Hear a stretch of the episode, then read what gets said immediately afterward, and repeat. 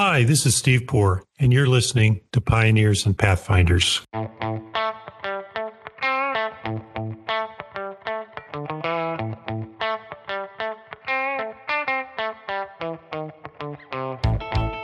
Today's guest is Alex Smith, Global Product Management Lead for iManage Raven. He got his start at legal publishing giant LexisNexis, where it began in online editorial work and eventually evolved his role to that of project management and platform innovation. An interest in new roles in law firms led to his time as innovation manager at Reed Smith, a global firm, where he oversaw the firm's Innovation Hub program that encouraged, communicated, connected, and managed a pipeline of ideas across the firm's global network. Today, he oversees the product roadmap for the search, knowledge, and AI offerings within the wider iManage experience, bringing the voice, needs, and ideas of the customer and service design.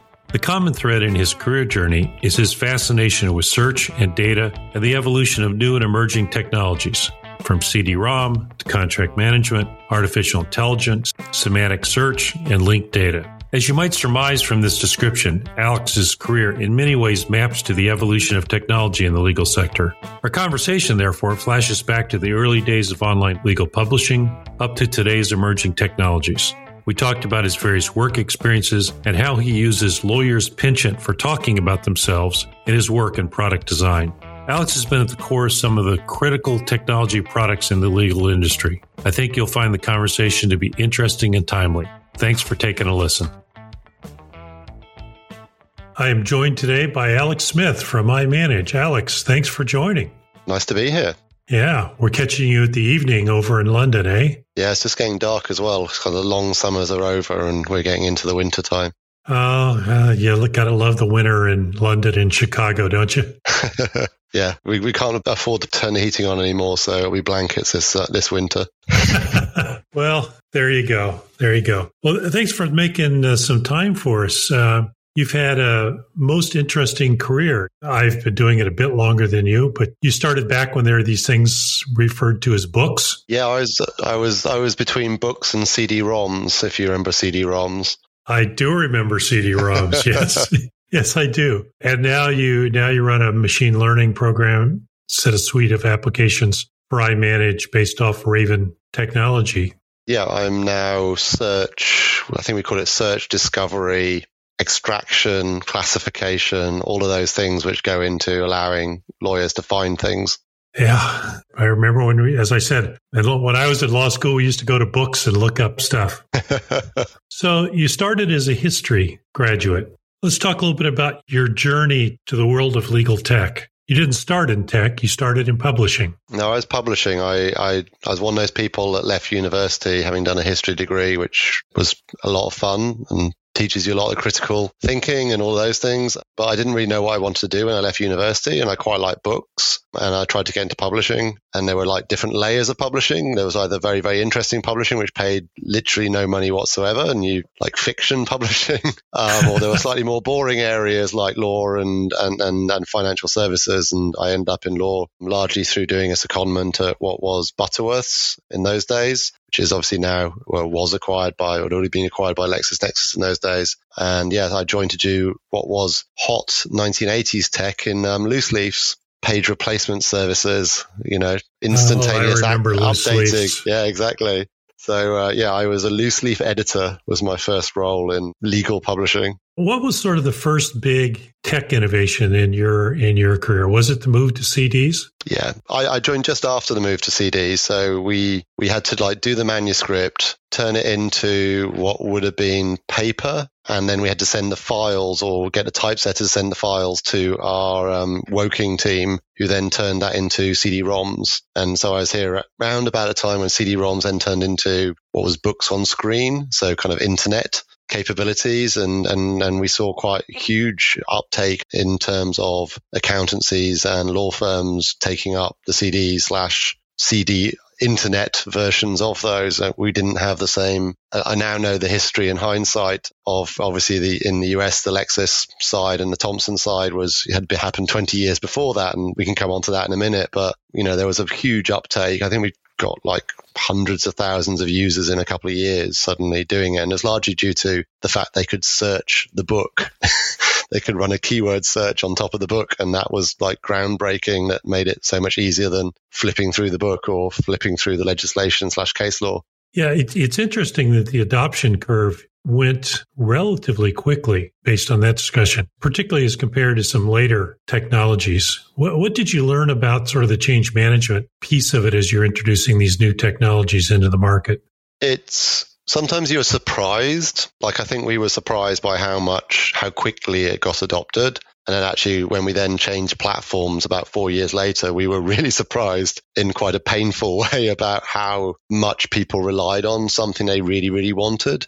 I guess equally there were some things that were in those platforms. I think it was a really innovative time. I think we ended up with like something like 80 different products within five years based on CDs, followed by the online. But there were things in there which didn't get adopted. Like we had a clause bank that relied on document automation that was based on encyclopedia forms and precedents. And people kind of liked it, but didn't overly use it. And then when we had to decide whether we were going to keep it or get rid of it, we got rid of it and it didn't really make a difference, which is really interesting. There's just these different floating ideas that which were going around at the time. And the things that got adopted were the ones which really triggered, like, can I find words in legal text and reuse it? And as you said, Stephen, it's better than then running through case law and going to another book called a citator book and trying to find a citator and trying to find another link. And so sometimes it was the simpler things which people utilized. I think the other, the fun one was, was hyperlinks, was being able to, like we did like matching on citation patterns and you could hyperlink. So you didn't have to look up two cases. You could go into one case, find a hyperlink and link to something else. And that was like, you know, we spent four or five years optimizing that, but that was truly groundbreaking in terms of saving time and didn't feel like big, but it was very technically complex. Yeah, I, rem- I remember when hyperlinks came out, it was like a magic. You know, all of a sudden you, you click the blue words and suddenly you're transported into a whole different world. It was amazing. Yeah. But there's a lot of, you know, we did stuff like pattern recognition, trying to work out the patterns of citations and citation validation to work out whether there was actually a link at the end of it, all of which to deliver that and, and then work out how to make that constant. Um, and that was, you know, even looking now, like hyperlinks are still hugely time saving over, as you know, kind of going to the library, finding case citation one, going and finding out whether it had been overruled. And, you know, three, four hours of legal research got taken out by one or two hyperlinks. Yeah, no, that's right. Now, you were with LexisNexis for uh, 17 years, if I've got that right. Yeah, that's right. By the end, what was your function? What were you? What products were you working on? So I I was content for about ten years. So kind of trying to put all these individual products onto one platform, and then around about 2010, I kind of realized there were only two places I could get a job at that pretty moment of time. One was Lexis, and the other one was Thomson, being a content expert in legal technology. So I kind of moved into product management and then spent about seven years um, trying to do like the kind of new products. I did I initially did, you know, you learn your hard yards on the core product with lots of users, legal research, how to make stuff more findable. I did fuzzy search matching and type ahead projects on the big core product. But then kind of moved into customer discovery. So what do users actually want?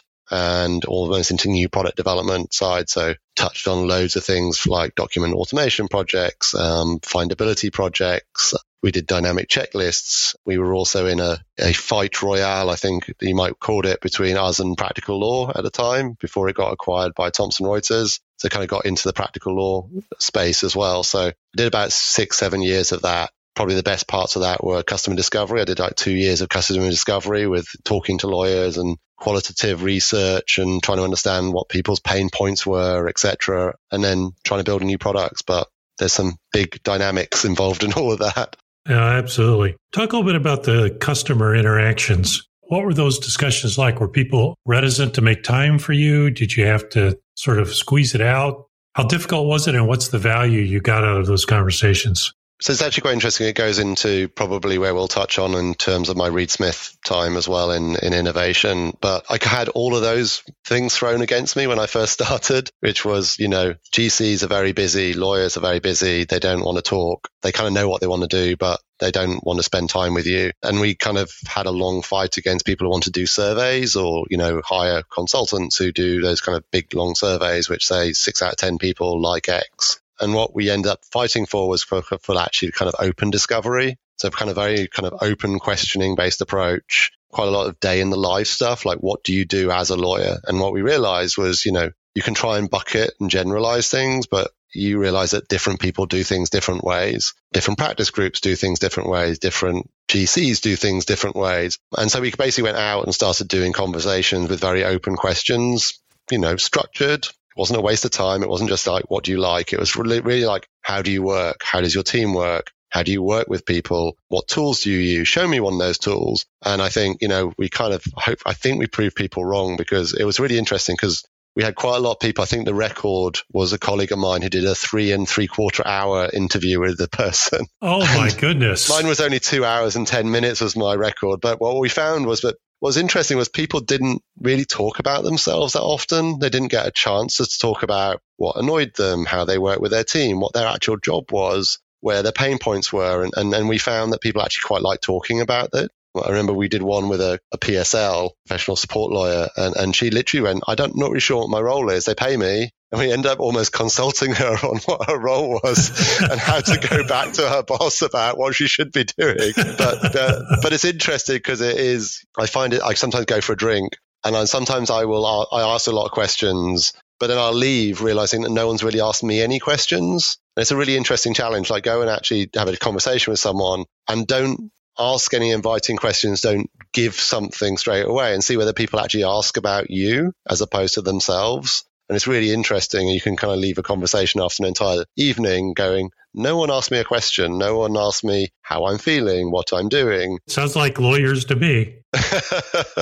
but they do actually quite like talking about themselves and they do quite like talking about how bad processes are or you know how crazy the system is or you know how they deal with you know they just have to deal with clients calling them 17 times a day and they have to just pick up the phone and drop everything and you know it is interesting when you start to dig in and you realize they aren't all the same because i think people like to pigeonhole lawyers into you know an associate and all associates do this and all partners do this and they do business development. It's like some of them do business development, some of them don't. Some of them are experts at what they do, and others love the business development. And you start to realize that you end up with different personas and you know different people. Back to your original point, eventually, when you want them to adopt something, you can't just make them all one thing because many of them will not engage with the thing that you want them to adopt because they aren't that person and they don't do that.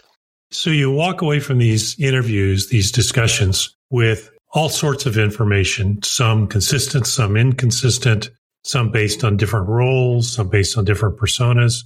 What do you then do? How do you make sense of this information? And you've, you've got multiple people doing it. So you all get back in a room and you begin to compare notes. How do you distill it into something that's useful for product development? You touched on it. One's personas, and there's quite a big piece in like product development between two two kind of thoughts. One is persona based tasks and what people do and, and, and who you're going to aim for. You know, sometimes you might leave a persona aside and go, I can't deal with that partner in high finance. They're just amazing. They just do stuff and make a ton of money and they're not going to be helped by efficiency and tools and technology. What you're going to go and go and look, here are the real estate lawyers and they are hugely pressurized on costs. And so these people are going to be the people who are going to adopt that. And you say, look, the finance guy can go off and do whatever they want. Like they're going to make money, whatever let's focus on these people. So you kind of got a focus is one. The other one is like what jobs get done. There's quite a big thing called jobs to be done. And it's kind of like, well, what jobs do these users need to do? And then you kind of start going, here's the personas, here's the jobs. And then you start going, which ones can we actually help? And which ones should we leave aside and go, look, I'd love to process out the entire world but it's not going to happen. Let's focus in on this area. And this is an area which is ripe for adoption, to your point, to adoption and, and, and technology and change and process, and people will actually maybe embrace it. So some some part of it is trying to conceptualize it into different concepts, and and then some part of it is who are you going to drop, which concepts you drop. Look, you could build something awesome for it, but it's not going to change anything. It's not going to change the world. It's not going to change the profitability of the partnership. It's not going to change you know people's happiness with their with their jobs or whatever it may be. And then you end up focusing in on four or five things which are going to have material impact and material can mean different things, right? It could mean the bottom line, or it could mean happiness, it could mean retention of staff. But whatever your outcome is, you can then really focus on something. And it's also something which has commonality because when you build a product, you don't want to build a custom solution for each individual. You want to build a product. And so you're looking for things which have commonality, which have genuine impact on whatever you're trying to achieve, whether it be profitability or user happiness or whatever it might be as your goal. And now you're building a product where I think you know, what I learned from some of the, the time at the law firm was people chase a custom solution for one partner or one client and it's not repeatable. And so you end up building something very custom that isn't then repeatable. And as a product person, you want to make it, you're building something that's productizable. It's kind of in the name, but that's important. Otherwise, you end up building a lot of custom solutions, many of which fail, and you don't end up with something common. And that's a tech led, tech led approach ends up that route. The let's talk to people and try and balance and work out where commonality and not commonality is, is the core. Uh, you spent a lot of time. I want to talk about Reed Smith here in a second, but you spent a lot of time working for large organizations developing tech. And I know there's a lot of buzz in the legal tech world about the various startups and being more nimble. I assume there are advantages and disadvantages to being in a in a large organization. You've got more resources, but the organization is more difficult. Talk a little bit about that dynamic as compared to a startup. I think the startup thing can be very, very hyper focused, right? There's kind of one, if you take one of those jobs to be done or use cases, there's probably one thing they're focused on. And, and that's kind of like the sweet spot of what they're trying to achieve. Again, depends what they're trying to do. And they could be, go very bold and very wide first. I think what you get with a large organization, and I often like, I, I mentor quite a few people and I kind of say, look, you might look at something like a Lexis or a Thomson or a large organization like a law firm and go, that's going to be difficult. That's going to be hard. You've got to bring a lot of different people on side and stakeholders, etc. I say you learn a lot from that. So one is stakeholder management and trying to find that commonality within people and trying to find the big pain point. And that pain point can be huge. You know, it can be like, you know, making a law firm more efficient, making a law firm more attractive to users. And you've got this amazing client base at Lexis, at iManage, at Reed Smith, you know, you're not struggling to get in front of the world's biggest organizations to discuss what they need and what they're trying to do because your lawyers do that work or they are your clients. So that's one major thing. The other thing is often that, you know, you look at a startup, yes, they might be more nimble and, and fast, but their resources aren't as, as big. So, you know, I worked on projects at Lexis. I work on projects that I manage where I've got six, eight, ten development teams running. And, and so ultimately you can solve lots of different problems. They have to come together and coordination's hard. And how do you deliver something which is the, the sum total of eight development teams plus two data science teams plus a load of people doing something? And then I guess the other one, which is really interesting is there are pains of it, but you're often building on a platform where you've kind of got a lot of stuff on a silver platter. Like if you're at Lexis, you have very well marked up data. So you don't have to go through two years of marking up the data to do the really interesting pieces. You've got judges marked up and case names marked up and catchwords and all these amazing things you could do. The challenge is organization. And, and, you know, that's the same as a law firm. That's the same as a large corporate. That's the same as different legal tech, large legal tech. So I often, you know, there's definitely a tour of duty to do through it. And if you like it, like I do, you enjoy it and, and, and find your way. There are frustrations. I, I, think I would, I'll be perfectly frank, I think I would struggle in a startup because it would be a little bit shortcutting.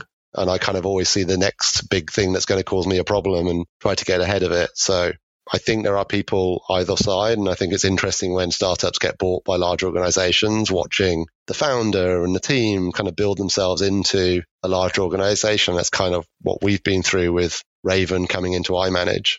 Right. So before you got to Raven and iManage, you spent some time with Reed Smith in their innovation group. Why make the move to uh, Reed Smith's a great law firm, uh, but why make the move from a corporate to a law firm? To, to the last point, I, will be honest here. I found it quite frustrating by the end of trying to coordinate all these things across a large organization. And I was doing some work on, as you know, on kind of changing roles in legal. Back in 2016, I was researching, I did a presentation that kind of built out of a reinvent presentation back in 2014, 13, 14 into like new roles in law firms. I think your firm was one of the people that was one of had some of those new roles like legal engineer and uh, and, and all of those things. And so I was researching that and I saw one called innovation manager. And I actually just, ironically, I just um, messaged the recruitment person saying, what is it? And I almost just wanted the CV, you know, the spec to put into my research. And then I ended up like sitting with the spec going, I'd be a bit stupid not to apply for this back in the early days of kind of what were innovation managers in, in law firms. And I ended up having the, the two of the nicest interviews I've ever had with four sets of really, really clever people, head of knowledge, head of training and learning, head of HR um, and head of pricing, I think it was. And I really enjoyed the interviews. They were just exploring the people and the candidates and trying to find the right fit for their initiative. And I got offered it and just felt like it was a really good opportunity to see it from the other side. Like actually genuinely instead of asking questions and you know going and doing interviews actually be on the inside and see it from the inside see the politics from the inside see the people from the inside see the dynamic of how practice groups worked. So I think I moved for no pay rise. I just went over and it was just that right moment in time to go and try something different. What did you learn by working in a law firm? I know this sounds a little bit weird. I found it quite entrepreneurial.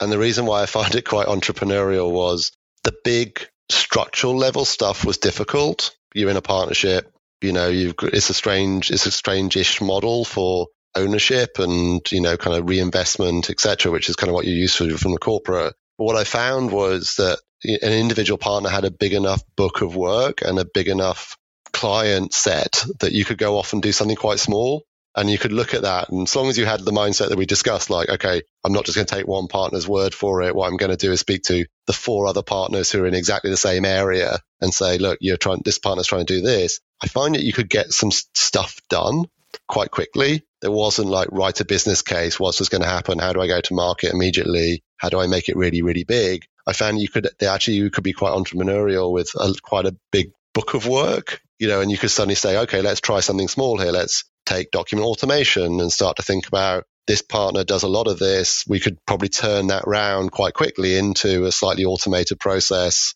where they could repeat this quite quickly but you didn't have to go out to everyone like you do in a corporate and build a big business case and wait two years. So I actually found it quite entrepreneurial, especially with a firm like Reed Smith, you know, probably like yours as well. It's just like where they've already got some bits in place. They've already got the document management system. They've got a collaboration tool. They've got automation in process. And kind of what you're doing is trying to contextualize it to an individual practice or an individual person in there who will then influence other people so I find it a little bit liberating after the large corporate trying to make the big initiative happen, et cetera, et cetera. So it's funny really because you don't expect that answer, but I found it quite liberating. And I guess the other one was just as an innovation person, it's fascinating looking at the practice groups and like genuinely looking at it going, okay, here's the one which I expected.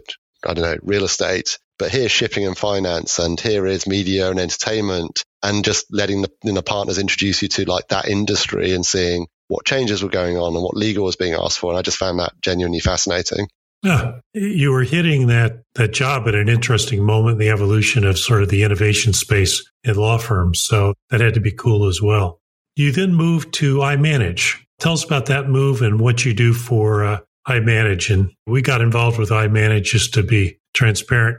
We started working with Raven back when Raven was uh, still a startup and then began the full implementation of it after it got purchased by iManage. So we've had the pleasure of working with you guys for a while now, and it's been a pleasure.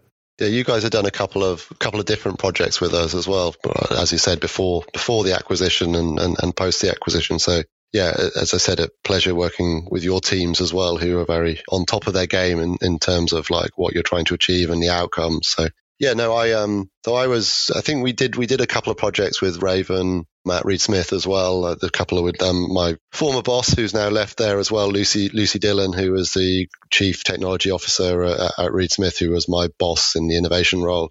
But yeah, no, I um, I kind of fascinated by search still. I kind of just remains findability is currently the word we're using, but fundamental to that is search and, and data because search works well with data. And, and that tied into kind of a lot of around knowledge management and best practice and, and, and use of the things which go behind many of the tools like automation and decision logic tools, etc. But I was approached or started talking to um, a couple of people i iManage during that time period. One was Dan Carmel, who's chief strategy officer now, or chief strategy and innovation officer now at iManage and and and long time iManage person. We had a long conversation in Chicago about productization, ironically, Stephen, which was kind of like how to take this startup and turn it into something that could be productized, that could be repeatable. And then, which Raven wasn't. Raven was, you know, a series of the most fascinating projects that had been done. It had a bit of a core of a search engine and a bit of a core of extraction, but they were largely doing very custom work for different law firms. And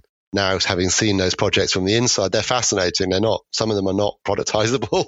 they were genuinely interesting things that got done. And I'm sure you guys were did some genuinely interesting stuff as well. But we got to the point that I kind of got brought in to look after knowledge management, like the Raven, turning Raven into a product within iManage. And there's been a bit of a journey and we had a pandemic in the middle of it, which, which made for some interesting ways of working at a global tech company. I can imagine. But kind of a large approach now is I work on search and findability across the iManage platform. So whether you're in the document management system or you're in a knowledge system that we provide, how do I just find something like find a clause, find a document, find a person, etc. And you know that's a big thing that people turn to in terms of where documents and matters, etc. are. I, I also look after how we then layer on knowledge management on top of that. So whether that be analytical knowledge management, like the US loves to do, you know, compare matters, compare experts, um, etc., or whether it's more on, you know, kind of what I call a European style, which is around curated documents, curated best practice, curated templates, and and, and that piece. So how we do that, and then the the last side, which is it's a fun area, but it's it's difficult. It's kind of what do you do with this kind of extraction, classification of content? What does that lead to? What use cases does that lead to? And I still think we're on a bit of a journey there about we're getting to the point where we can extract stuff and we can classify stuff, but what does that actually drive in law firms? Is that more discoverability? Is that better practice? Is that really interesting stuff lawyers could do with data? I don't think the answer's out there. I think we've had an interesting decade or so around contract extraction and etc. But you know, maybe turn the question back to you. Like, what do you see in terms of that technology being used in practice for better, efficient delivery of legal services, or lawyers looking in contracts for dangerous stuff and being more proactive? I, I think we have technology. I'm not quite sure we have the use cases fully delivered yet. Yeah, you know, it's been an interesting challenge for us in using Raven or any of its. We use a number of products and it's the diversity of information you're searching that poses the challenge, right? As you're trying to extract certain core parts of information. It's one thing when you're operating from a base of a thousand roughly equivalent contracts or pieces of discovery. But a lot of the work certainly we do is with a wide variety of unstructured information that you're asking the systems to do something that they're just not quite able to do yet. And to me, that's the next challenge is how do you teach these systems to get ever more granular and ever more focused on a diverse data set? And I think it's, you know, there's a lot of interesting points in there about where I think you know, we worked with you and, and, you know, we, we go from everything from machine learning based approaches to rules based pieces, you know, like, hey, if everything's got reasonably the same words, don't apply machine learning to it, apply rules based approaches. And I think it's, you know, there's a toolkit, but I think the other one that we've ended up being in is like it's almost like a review process on top of that, you know, and, and that goes into where do lawyers interpret things and where do lawyers add value on top of that information? And I think sometimes we get a bit lost on, hey, the machine should just be able to learn everything and, and basically read into it. Whereas risk, you know, I, I, I look at competitive ones as well. I don't think anyone's really got to risk scoring. You know, hi, I could pull this out. It's in this type of document with this type of client, but do I really want to apply a risk to it and say, this is risky to this client? And a lot of that still is, you know, put that piece of information in front of a lawyer and they will tell you now without having to read 45 pages to find it in the first place they will apply that kind of like you know human interpretive layer on and will the machine how 2030 2035 before a machine can replace that or or ever yeah, you know, it's it's an interesting example because it's part of our lived experience to convince lawyers that the technology is not perfect and is not going to replace you and is not going to make that risk analysis. But if you can have your three attorneys review 300 clauses out of a base of 5,000 contracts, as opposed to having 100 lawyers looking through those 5,000 contracts looking for the clauses, you've saved the client an enormous amount of time and money and have driven a lot of efficiency. And that's been a big part of the change process for us is getting people to understand how the human side interacts with the technology side to create a more efficient overall solution set for the client. I think it's also the, the one, I mean, this was a bit Reed Smith and then into iManage was, was also like getting them to think about data and data structures and think about let's say you were doing a huge review, whether it was by humans or with machines or the combination of both, and you're pulling out like you think about the problem, which might be mergers and acquisitions or and a merger and acquisition, and then you like you decide you're going to pull out, let's make up a number, 27 data points that are going to help your lawyers be better at applying that final thing, saying should you buy the company, should you not, what should you do with it later, etc you're doing that review anyway. And what happens if you suddenly said, well, you know, in six, in a year's time after the acquisition, some other data points might be really valuable about did you hit the target? Did you think about restructuring the company after the acquisition? But you're doing it now. And what happens if you, you know, adding an extra six data points to my 27 would get you to 33? Those six data points will be really useful for you in interacting with that client over the next year, two years, three years will drive more business development opportunities, will make that client think that you're really helping them with the long term strategy. And so trying to think about when you've got this, let's say you've got a big document review in front of you, what should you extract and not just for the task straight in hand, which you're getting paid for, but how you might add value to the client over the next two years after they acquire the company and suddenly starting to think about data in a bigger, longer cycle and thinking about it as a value add service that you can sell back to the client or that drives your own BD. And sometimes everyone's really, you know, everyone's in the M&A and they had to do it in an Excel file which got shared traditionally. And they didn't think about that because that was a pain. But now potentially you've got this opportunity to drive a longer term relationship with the client because of that data. That's an interesting mindset uh, evolution, isn't it, among the users to understand both the short term, but looking at the long term application of, of data. Not something lawyers are usually the great lawyers are very good at it naturally, but it doesn't come naturally to a lot of lawyers.